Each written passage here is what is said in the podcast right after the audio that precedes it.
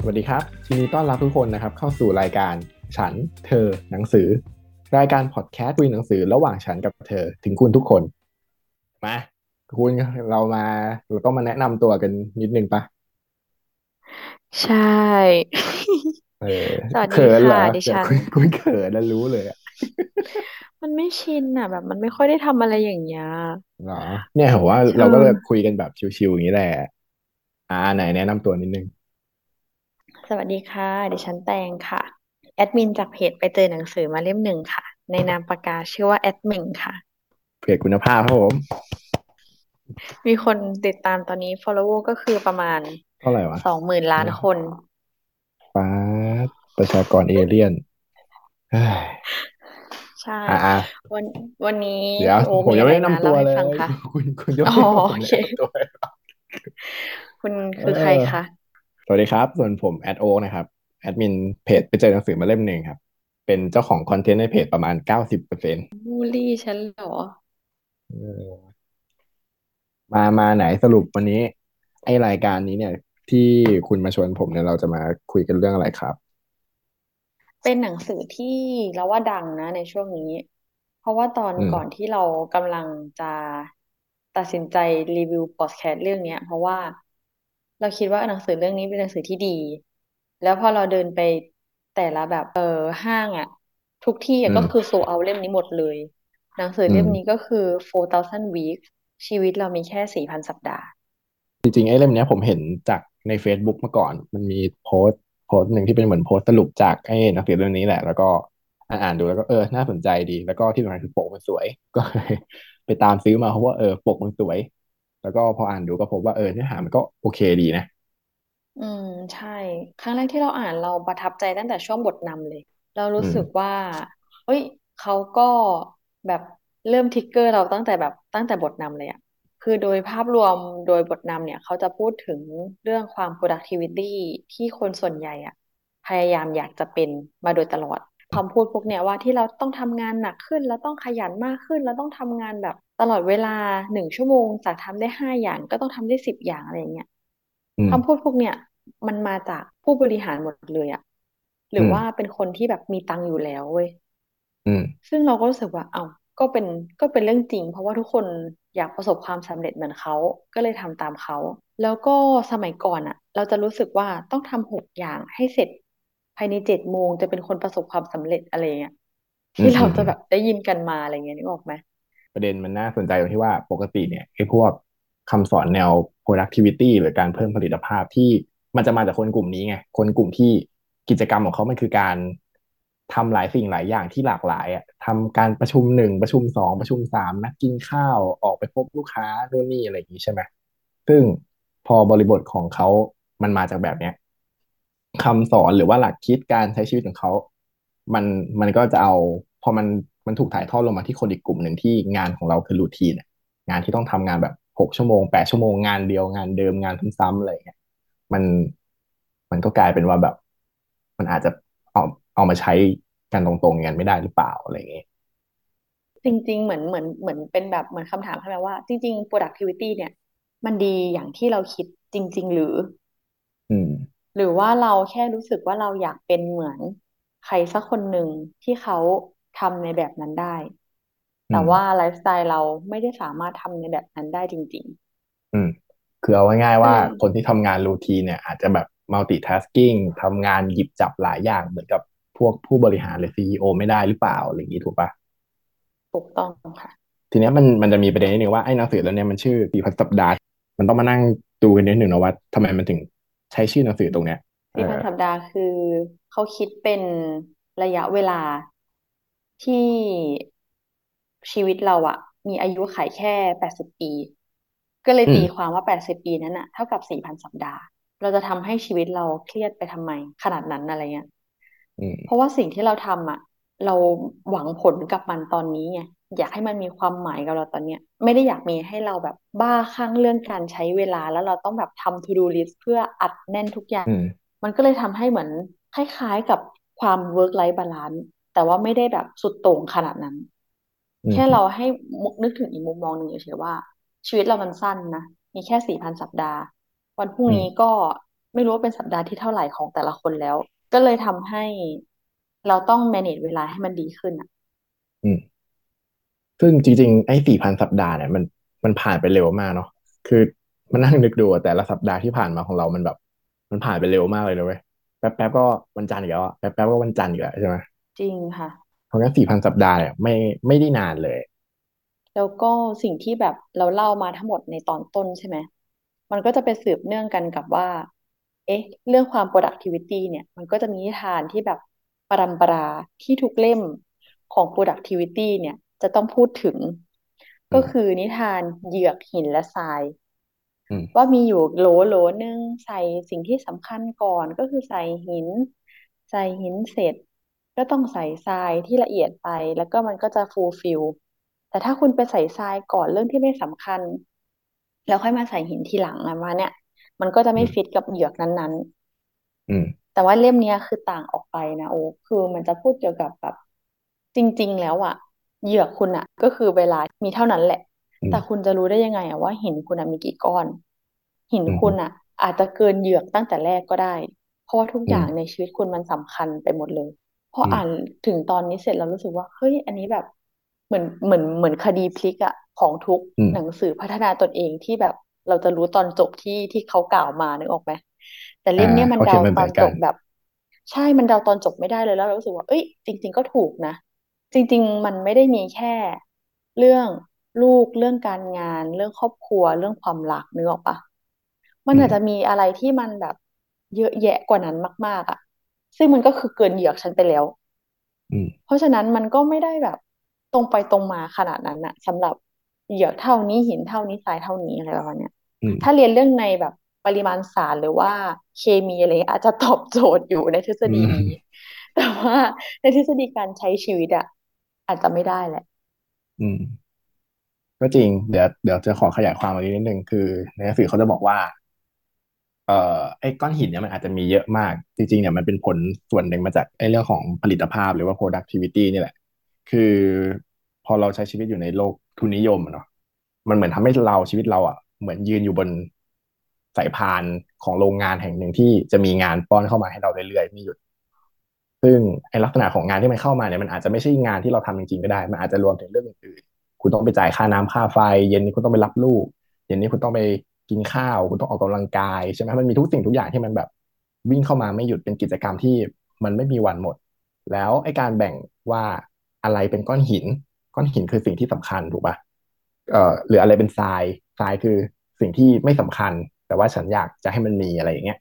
พวกกิจกรรมงานอดิเรกอะไรอย่างเงี้ยการแบ่งตรงนี้ของแต่ละคนมันก็อาจจะไม่เหมือนกันอีก สิ่งที่สำคัญสำหรับคนคนหนึ่งอาจจะไม่ได้สำคัญสำหรับอีกคนหนึ่งก็ได้ถูกป่ะหรือสิ่งที่ไม่สำคัญอีกสำหรับคนหนึ่งมันอาจจะไปสำคัญกับอีกคนหนึ่งก็ได้ เพราะฉะนั้นไอ้นิยามของก้อนหินกับทราย มันแต่ละคนมันมันไม่เหมือนกันเลย แล้วแน่นอนว่าในชีวิตเราก็คือเราเลยไม่ได้มีก้อนหินแค่แบบสามสี่ก้อนที่พอจะใส่เหยียบ ซึ่งก็คือชีวิตของเราหรือว่าเวลาของเราได้ แล้วอืเอาจริงมามนั่งคิดต่อก็คือ ไอ้นิทานเนี้ยเวลามันบอกเขาจะบอกว่าให้เราใส่ก้อนหินเข้าไปก่อนถูกป่ะแล้วเททรายเข้าไปในเหยือกถูกไหมจนเต็ม มันจะพอดีมันจะฟิตกัน แต่อืมแต่ลองนึกภาพว่า การที่ทำอย่างนั้นมันหมายความว่า เราจะต้องทำสิ่งที่เราสำคัญใช่ไหมก็คือสมมติว่าก้อนหินคืองานเนาะเราต้องทำงานของเรา แล้วเราก็เติมทรายเข้าไปข้างๆไปถม ไปถมก้อนหินเนี่ยมันมันหมายความว่าไงวะหมายความว่าเราต้องทำงานไปด้วยแล้วก็ทำสิ่งที่เรารักไปด้วยอย่างนี้ป่ะแล้วแล้วมันจะทำได้ยังไงถูกป่ะอื มมันเข้าใจก็เลยเออ มีความแปลกคือแบบกูจะใส่เข้าไปให้มันหมดได้ยังไงวะถูกปะใช่เออประมาณนั้น ซึ่งในหนังสือเล่มเนี้ยมันก็เลยพูดถึงแนวคิดจากไอ้นิทานในในในมุมกลับกันว่า เป็นไปได้ไหมว่า ถ้าเราจะขอแบบใส่ทรายเข้าไปก่อนอะ คือแทนที่เราจะต้องมานั่งใส่ก้อนหิน ซึ่งเราไม่รู้ว่าเราจะหยิบอันไหนดี หรือว่ามันมีเยอะมากๆเนี่ย เราขอใส่ทรายเข้าไปก่อนได้ไหมเพราะว่าทรายเนี่ยมันคือสิ่งที่เราอยากทำแต่อาจจะไม่ได้สำคัญมาก มันอาจจะเป็นเรื่องของพวกงานอดิเรกเป็นกิจกรรมบางอย่างที่ไม่ได้มี productivity อะไม่ได้มีผลผลิต ไม่ได้ทำให้ชีวิตคุณร่ำรวยขึ้นหรอก แต่ว่ามันมีความสุขทางใจ เราเราสามารถทำสิ่งเหล่านี้ได้ก่อนหรือเปล่า ซึ่งไอ้ตรงเนี้ยแนวคิดเนี้ยมันจะมาจากเรื่องของการอดออม เคยได้ยินใช่ป่ะที่แบบว่า ถ้าเงินเดือนออกมาแล้วให้คุณตัดเงินก้อนแรกอะตัดเงินออมอะออกไปก่อน แล้วอืมเคยเคยคุณจะสามารถใช้ชีวิตทั้งเดือนกับเงินที่เหลือได้ ในขณะอืมที่ตรงข้ามถ้าเกิดว่าคุณได้รับเงินเดือนมาแล้ว คุณใช้เงินไปเรื่อยๆ โดยหวังว่าตอนสิ้นเดือนเนี่ย คุณจะเหลือเงินเพื่อเอาไปออมได้ ส่วนใหญ่คุณจะไม่เหลือเงินเพื่อเอาไปออมเลย อืมเออแนวคิดเรื่องการบริหารเงินอันนี้เป็นแบบเป็นเหมือนกับพื้นฐานมากๆ เขาเลยว่าเราสามารถเอาแนวคิดเนี้ยมาใช้กับชีวิตเราได้หรือเปล่า นั่นคือ การตัดแบ่งเวลาให้กับตัวเองก่อน หมายถึงว่าอืเรามเอากิจกรรมที่เรารู้สึกว่าเราทำแล้วแฮปปี้เรามีความสุขเนี่ยเอามาทำก่อนได้ไหม เช่น ถ้าเกิดว่าคุณชอบวาดรูปจังเลย คุณตื่นเช้ามาเนี่ย คุณ ขอวาดรูปก่อนได้ไหม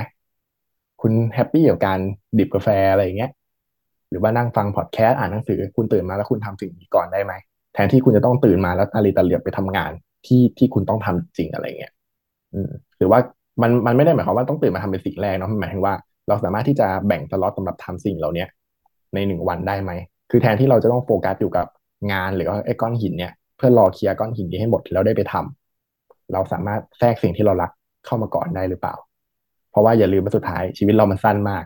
บางคนแบบโฟกัสอยู่กับงาน โฟกัสไปโฟกัสมากะว่า ไม่เป็นไรเดี๋ยวภายในอนาคตเนี่ย เราจะไปทำสิ่งที่เรารัก สุดท้ายเราก็ไม่ได้ทำเพราะว่าเราตายก่อนอืมจริงๆมันน่าเศร้ามากเลยนะที่เราแบบ plan ว่าจะทำทุกอย่างตอนที่เราแก่ แต่บางทีเราใช่ไหมเออไม่ได้แบบ เราไม่ได้แก่ตายนะเธอนั่นดิแต่กลายเป็นว่าเราก็แบบสิ่งที่เรา plan มาก็ไม่ได้ทำอะไรเลยในตอนนั้นเออะไรอเงี้ย นั่นแหละก็เลยรู้สึกว่าเอ้ยอันนี้คือเป็นบางอย่างอืมมันก็ตัดสินใจพลาดไปแล้วเหมือนกันนะ บางทีอืมก็เรารู้สึกว่าเออพอมองย้อนกลับไป เออเราน่าจะทำอะไรหลาย ๆ อย่าง เมื่อเรารู้สึกไม่พร้อมนั่นแหละ จนอืมทุกวันนี้มันก็ยังรู้สึกไม่พร้อมกับอะไรบางอย่างอยู่ดีอะเออใช่ ก็เลย มันก็จะคล้าย ๆ กับอีกบทหนึ่งที่เขาพูดถึงเรื่องการตัดสินใจอะอืมเราจะรู้สึกว่าเราจะตัดสินใจ แล้วแบบมันกลัวความผิดพลาดเกิดขึ้นอะอืมเช่นแบบ ผู้ชายอะ จะตัดสินใจเรื่องการแต่งงานนึกออกไหมเขาจะรู้สึกว่า ถ้าเขาตัดสินใจแต่งงานไปเนี่ย มันคือการปิดโอกาสที่เขาจะได้พบปะหรือเจอคนอื่นๆ แล้วก็ขาดอิสรภาพ แต่จริง ๆ แล้วอะอาจจะต้องมองถึงเรื่องชีวิตหลังแต่งงานไปด้วยอะว่า เราอาจจะมีความสุขในอีกแบบหนึ่งก็ได้อะไรเงี้ยที่ไม่อืได้มมาในรูปแบบของการพบปะหรือว่าพบเจอคนอื่นๆนะ ก็จะเป็นความสุขแบบในด้านเชิงครอบครัวอะไรเงี้ยการมีลูกการมีสามีที่ดี การได้เจออะไรอีกแบบหนึ่งคือเขากำลังพูดถึงไอ้สิ่งที่เรียกว่าความหมายของการได้เลือกเนาะคือ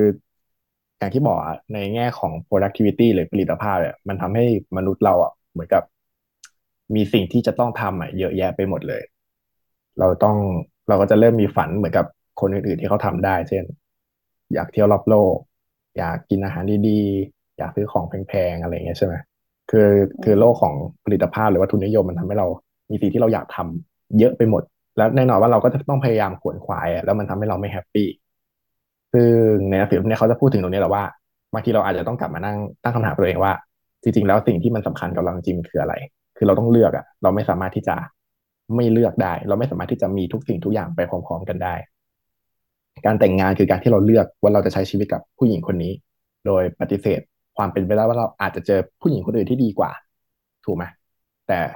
เพราะแบบนั้นไงมันเพราะเราปฏิเสธความเป็นไปได้นั้นทิ้งไปแล้ว มันทำให้มันทำให้การเลือกผู้หญิงคนนี้ของเรา มันเป็นสิ่งที่มีคุณค่ามาก คือการที่เราสูญเสียบางอย่างหรือว่ายอมสละตัวเลือกอะไรบางอย่างในชีวิตออกไปอะจริงๆแล้วมันทำให้สิ่งที่เราเลือกไปอะมันมีความหมายมากขึ้น หนังสือเล่มนี้เขาก็เลยจะพูดถึงในแง่ที่ว่า คือคุณไม่ต้องทำได้ทุกอย่างหรอก คุณเลือกสิ่งที่มันแบบ คุณคิดว่าคุณมันจำเป็นกับคุณมันมันดีกับคุณจริง ๆ นั่นแหละก็พอแล้ว เพราะว่าอืชีวิตมคุณสั้นเกินกว่าที่จะทำอะไรได้ทุกอย่างใช่อีกอันหนึ่งอืมที่เราก็ค่อนข้างชอบนะเขาจะพูดถึงในแง่ของคนที่ชอบทำ to do list แบบเราแล้วกัน เรารู้สึกแบบทัดใจพอยนี้ก็คือประมาณว่าเออผมไม่เคยทำเลยว่ะคือเราอะจะฟินกับการที่เราเราได้ขีดค่า to do list ของเราอะ เราก็เลยอ่าชอบทำว่า โอเค วันพรุ่งนี้จะทำอะไรบ้างอืมแล้วก็มีตารางอะไรบ้างอะไรอย่างเงี้ยเขาจะบอกว่าครับ to do list เนี่ย มันจะไม่มันมันจะแบบไม่มีวันจบสิ้นหรอก ถ้าเกิดว่าคุณทำ to do list ออกมา ซึ่งมันก็เป็นอย่างนั้นจมันจริงปะริงๆใช่แต่ว่าเราเรียกว่าอะไรอะแต่ไม่ได้ซีเรียสว่ามันจะไม่หมดนึกออกไหมเพราะว่าเราอืมพยายามแบบ เราปรับตัวเองให้มันมีความเป็นไปได้มากที่สุดที่เราจะทำให้มันเสร็จภายในวันนั้น อืม เพราะว่าแต่ก่อนเนี่ย เราจะชอบทำ to do list ที่มันแบบดูเป็นไปไม่ได้นะเธอนี่ยังไงประมาณแบบ เช่น แปดอย่างลงไปในนั้นอะไรเงี้ย เช่น วันนี้จะอ่านหนังสือให้ได้หนึ่งบท หนึ่งบทก็คือประมาณสามสิบหน้าอะไรเงี้ย อ่า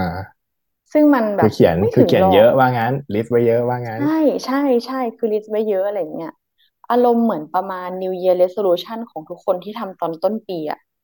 แล้วพออืมปลายปีก็คือมาขีดศูนย์เอาสักสามตัวอะไรอย่างเงี้ย คล้าย ๆ กับอย่างนั้น แต่ว่า แต่ว่าเราเป็นแบบทำแบบทุกสอง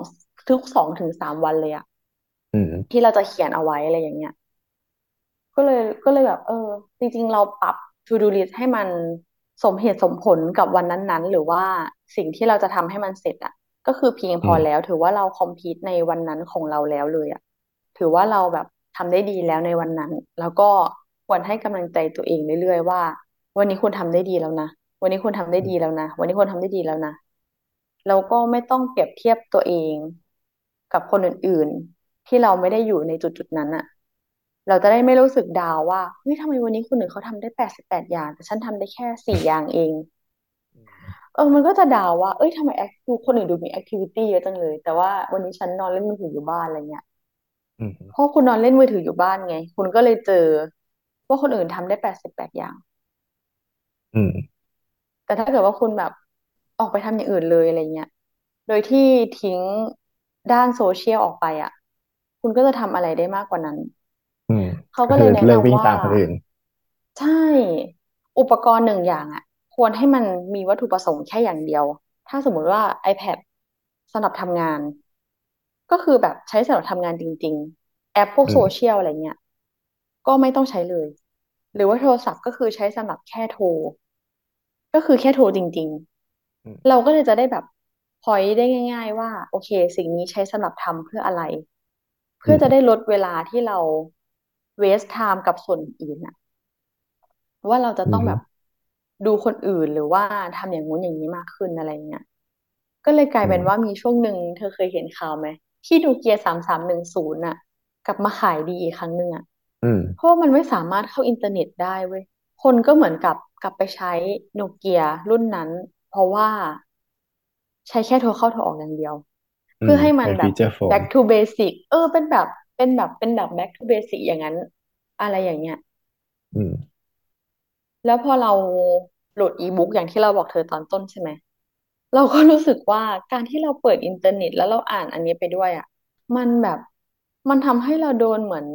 distract ตลอดเวลาเวลาที่เรา ตั้งใจอ่านหนังสืออยู่อะมันก็จะมีข้อความนู่นนั่นนี่เด้งขึ้นมาอะไรอย่างเงี้ยอืมอืมซึ่งเราเป็นคนที่เวลาที่มีเสียงอะไรสักอย่างหนึ่ง alert หรือว่ามีตัวเลขในแบบแอปพลิเคชันอะอืมเราจะทนไม่ได้อะเราจะต้องแบบไปกดมันออกอืมเราถึงจะเราถึงจะแบบทำทำสิ่งอื่นแบบต่อไปได้อะไรอย่างเงี้ยเพราะฉะนั้นก็แนะนำว่าอ่านหนังสือเล่มนะครับ ถ้าคุณอ่านหนังสือเล่มปัญหานี้ก็จะหมดไปแล้วคุณก็เคลี้ยงมือถือเอาไปไกลๆปิดแม่งเลยอืมอันนั้นก็จะเป็นแบบสิ่งที่แนะนำว่าอ่านหนังสือเล่มอะก็จะดีกว่า แล้วเราก็จะเห็นมันตลอดเวลา แล้วก็จะรู้สึกว่าต้องอ่านให้จบสิอืมแต่เรื่องเรื่องมือถือเนี่ย ผมเคยพยายามนะผมพยายามที่จะไม่เล่น Facebook แต่แต่ไม่ได้แบบถึงขั้นจะโซเชียลดีท็อกอะไรกันหรอกนะแค่ว่าอืม เราใช้หลักการว่าเราจะทำยังไงให้เราเข้าถึง Facebook ได้ยากขึ้นไหมผอืมก็เลยมแต่ก่อนเนี่ยแอป Facebook มันจะอยู่ที่หน้าจอผมเปิดปุ๊บเจอแอป Facebook ผมกดเข้าเลยเดี๋ยวนี้ผมก็เลยไม่เอาละผมลบมันออกจากหน้าจอหลัก มันจะไปอยู่ในแถบหน้าเมนูที่แบบเยอะๆแทนอะช่วงแรกอืมันดีนะช่วงแรกมันโอมเค ช่วงแรกมันจะแบบ มีความรู้สึกว่ากว่าจะหาแอป Facebook เจอเนี่ยมันนาน ผ่านไปผ่านสักระยะเท่านั้นแหละ ร่างกายมันเกิดการปรับตัว ก็คือสามารถเข้า Facebook ได้ด้วยความเร็วเท่าเดิม ถึงแม้ว่ามันจะไม่ได้อยู่หน้าจอก็ตามเออผมก็เลยรู้สึกว่าเออข้อดีแม่งใช้ไม่ได้กับผมว่ะผมติดมือถืออ๋อเออเพราะว่าเข้าใจในหนังสือเขาจะพูดถึงว่าเปลี่ยนหน้าจอเป็นสีเทาหรืออะไรเงี้ย มันจะได้แบบความน่าสนใจน้อยลงอะไรเงี้ยผมก็เลยมานั่งเปรียบเทียบกับตัวเองว่าแบบเออผมก็เคยลองพยายามนี่หว่าแล้วผมผมว่าเออผมทำไม่ได้ว่ะ ทางนี้ที่ผมทำได้เลยก็คือ ผมต้องปิดไปเลยอะแบบเปิดโหมดเครื่องบินอะแล้วก็เอามันวางไว้ไกลๆแล้วก็ทำอะไรก็ทำไปอืคือต้องต้องตัดมแบบนั้นเลยอะเพราะมันมันดิสแท็กจริงอย่างที่บอก อืม ใช่อืเข้าใจมแล้วถ้าเราถามว่าหลังจากที่เธออ่านเล่มเนี่ย เธอคิดว่าเล่มนี้สอนอะไรกับเธอบ้าง สอนอะไรเหรอ เอาเป็นว่าผมชอบอะไรมันดีกว่า อืมอืมคือถ้าพูดถึงไอ้ตัวสี่พันสัปดาห์เล่มนี้ใช่ไหมผมจะรู้สึกว่ามันเป็นหนังสือที่ที่ลากคือคือมันมันทำตัวเป็นหนังสือเหมือนกับหนังสือ how to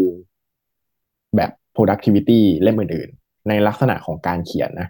มันมีลักษณะการเขียนที่คล้ายๆ กับจะเป็นหนังสือเชิงแนะนำเหมือนกับหนังสือ how to เล่มอื่นๆ เหมือน Atomic Habits เหมือนอะไรพวกเนี้ยแต่ว่ารากฐานความคิดของมันอะมันมาจากอีกฝั่งหนึ่งแหละ มันมาจากฝั่งที่เป็นเหมือนกับ anti productivity มันไม่ได้เชื่อในเรื่องของการต้องทำให้ได้เยอะที่สุด ต้องทำให้ได้มากที่สุด ต้องทำให้ได้เร็วที่สุด แต่ว่ามันเชื่อในการที่ว่าเราต้องเลือกทำในสิ่งที่มันจำเป็นที่สุด หรือว่าเราแฮปปี้ที่จะทำกับมันมากที่สุด เพราะฉะนั้นคือมันทำให้คำแนะนำสุดท้ายของหนังสือเล่มนี้มันเป็นคำแนะนำที่มันฟังดูแล้วมันแบบ มันเรียวอะมันไม่ได้มองเราเป็นเหมือนกับเครื่องจักรหรือมันไม่ได้เป็นลักษณะของผู้บริหารที่มองมายังลูกน้อง ขนาดนั้นนี่ออกใช่ไหมอืมเข้าใจอืมคำแนะนำของมันก็เลยดูเป็นอะไรที่แบบ เออจริงว่ะ สุดท้ายเดี๋ยววันหนึ่งเราก็ตายอยู่ดี ก็ขอแบ่งเวลามาแฮปปี้สักหน่อยโดยที่ไม่กระทบกับงาน ไม่กระทบกับเงินไม่กระทบกับอะไรอื่นๆ บ้างได้หรือเปล่า อะไรอย่างนี้ ผมก็รู้สึกว่าเออมันมันก็โอเค เป็นหนังสือที่ดีแล้วก็อ่านไม่ยากด้วยอันนี้ก็เลยเป็นส่วนที่ชอบนะอืมเข้าใจของเราก็คล้ายๆกันนะ เรารู้สึกว่าหนังสือพวก productivity หรือว่าแนวพัฒนาตนเอง ที่เราแบบชอบอ่านกันในสมัยก่อนใช่ไหมพออืมอ่านไปสักสามสี่เล่มอะมันก็จะค่อนข้างวน loop เดิมๆอะว่า ตื่นมาต้องเห็นสิ่งสิ่งนี้ตั้งเป้าหมายทุกวันโฟกัสเป้าหมายอืมอืมเธอนึกออกไหมแล้ใช่วก็กใช่ลับมา revise ตัวเอง อะพออ่ทำมาสิ่งานี้เสร็จคุณก็ต้องคิดต่อว่าคุณจะทำอะไรต่ออีกใช่ไหมแล้วจะทำยัต้องต้องไงให้มันงเขียน to สำ do เร็จ list แล้วมันต้องก่อนนอน continue อ่าเประออมาณนั้นมันก็เลยเหมือนกับทำให้เราอะติดสิ่งสิ่งนั้นอะติดสิ่งเอสิ่งที่เราแบบออ่านมาสักสามสี่เล่มอะแต่พออ่านเล่มเนี่ยเราจะเริ่มเดาทางไม่ได้ พอเขาเปิดหัวมาเรื่อง เหยือกหินทรายเนี่ยฉันก็แบบโอเค ฉันเตรียมตัวแหละว่ามันจะต้องเป็นอย่างนี้ เอ้าอ่านไปอืมอ่านมา เอ้า ไม่ใช่เหรอ เป็นอีอืมกอย่างหนึ่งนี่นาเออ เราก็รู้อืมสึกว่า ทุกๆอย่างชีวิตเราอะมันเหมือนเดิมอย่างที่เขาบอกก็แหละ แต่มันจะตัดสินใจอยู่บนข้อจำกัดอื่น ๆ ที่เราไม่ได้นึกถึงตอนที่เราอ่านในเล่มพวก productivity ต่างๆ คือใครจะทำอืมตามเล่ม productivity อยู่ตั้งว่าทุกวันเนี้ยเขาก็ไม่ได้ผิดหรอก ถ้าเขาไม่ได้ใช่มีเงื่อนไขของชีวิตเยอะ แต่ถ้าเกิดว่าคุณอืมมีเงื่อนไขของชีวิตเยอะ แล้วคุณมีตัวแปรหลากหลายอะแต่ว่าหนังสือเล่มเนี่ยก็เป็นอีกหนังสือที่น่าสนใจว่า ชีวิตเราไม่ต้องแบบเครียดขนาดนั้นหรอก take it easy go with the อื flow มอะไรอย่างเงี้ย ให้ให้มันมากขึ้นจะดีกว่า เพราะว่าเรามีแค่สี่พันสัปดาห์นะเธอ พอมันมีตัวเลขอืมมาจับอะเหมือนเรานับเขาดาวอะเหมือนอืมเรานับเขาดาวชีวิตเราแทนอะเพราะฉะนั้นเราก็ต้องมาคิดว่า เราไม่รู้ว่าเมื่อไหร่จะเป็นทริปสุดท้ายที่เราพาพ่อกับแม่ไปเที่ยวอืมหรือว่าเป็นทริปสุดท้ายที่เราจะ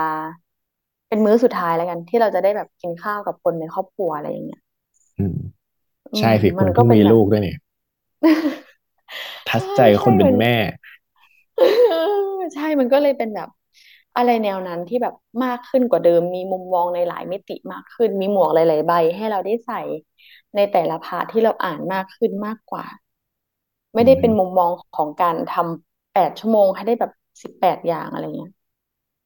เนาะมันคือการต้องเลือกจริงๆอะเลือกที่จะทำอะไร เลือกที่จะพลาดอะไร แล้วก็มีความสุขกับสิ่งที่ ได้เลือก เพราะว่าการที่เรายอมสละอะไรไปแล้ว มันมันทำให้สิ่งที่เราเลือกมันมีคุณค่าดังนั้นก็ให้มั่นใจว่าสิ่งที่เราทำอยู่มัน มันมีคุณค่านะครับ ใช่ค่ะ ก็อืมนี่ก็น่าจะเป็นแบบคร่าวๆค่ะสำหรับเรื่องชีวิตเรามีแค่สี่พันสัปดาห์ ถ้าเกิดว่าใครสนใจอยากไปอ่านเล่มเต็มเนี่ยก็สามารถหาได้ตามร้านหนังสือทั่วไปเลยค่ะอืมแต่ถ้าเกิดว่าพูดเหมือนพูดเหมือนจะมีลิงก์ให้สั่ง ไม่มีนะ ไม่มี ที่ทำมาก็คือไม่ได้มีอะไรสำหรับใครที่ฟังเรามาถึงจุดนี้ก็ขอบคุณทุกท่านมากนะคะก็เพราะว่าท่านได้อยากเลือกแล้วเพราะว่าท่านได้เลือกแล้วที่จะไม่กดไปฟังคลิปของคนอื่น หรือว่ามันอาจจะแบบเป็นอัลกอริทึมที่ทำให้เราได้เจอกัน ก็ถือว่าเป็นเดสตินีค่ะ ขอบคุณทุกท่านที่ฟังมาถึงตรงนี้ สุดท้ายนี้อืมก็ฝากกดไลค์แล้วก็กดติดตามเพจไปเจอหนังสือมาเล่มหนึ่งนะคะ เราทั้งสโอ้องคนก็ ตั้งใจทำขึ้นมา และแหละ คิดว่า แล้วคิดว่าแบบก็คงทำไปแบบไม่ได้มีเป้าหมายว่า ยังไงถึงจะสักเซสหรือว่าจะเป็นยังไงต่อ คิดว่าอยากทำเพราะว่า เพราะว่าเป็นเหมือนเหมือนเหมือนเป็นทรายที่อยู่ในโถที่ไม่รู้ว่าอืเมื่อไหร่มจะเต็ม แล้วก็ทำไปเรื่อยๆทำให้เราแบบอยากอ่านหนังสือมากขึ้น ถ้าเกิดว่ามีคนติดตามเราอะไรเงี้ย เราก็รู้สึกว่าเออ เราก็อยากมีคนติดตามเราอยู่นะ แล้วก็ยังอยาก ที่จะคอนติเนียการอ่านไปเรื่อยๆค่ะ มันก็เหมือนเวลาคิดว่าเจอหนังสือที่สนใจก็อยากเอามาแชร์ให้เพื่อนฟังนั่นแหละ ใช่ค่ะ สุดท้ายนี้อืก็ขอบมคุณทุกท่านค่ะ ที่เข้ามาฟัง รายการอะไรนะ ฉันเธอหนังสือ แล้วก็ยังไงก็ฝากติดตาม EP สองของเราด้วยนะคะ สวัสดีค่ะ อย่าไปสัญญากับเขาแบบได้สิถ้าเราทำไม่ได้อะเราทำได้ เพราะว่าชีวิตเรามีแค่สี่พันสัปดาห์เราจะต้องอ๋รีบทอ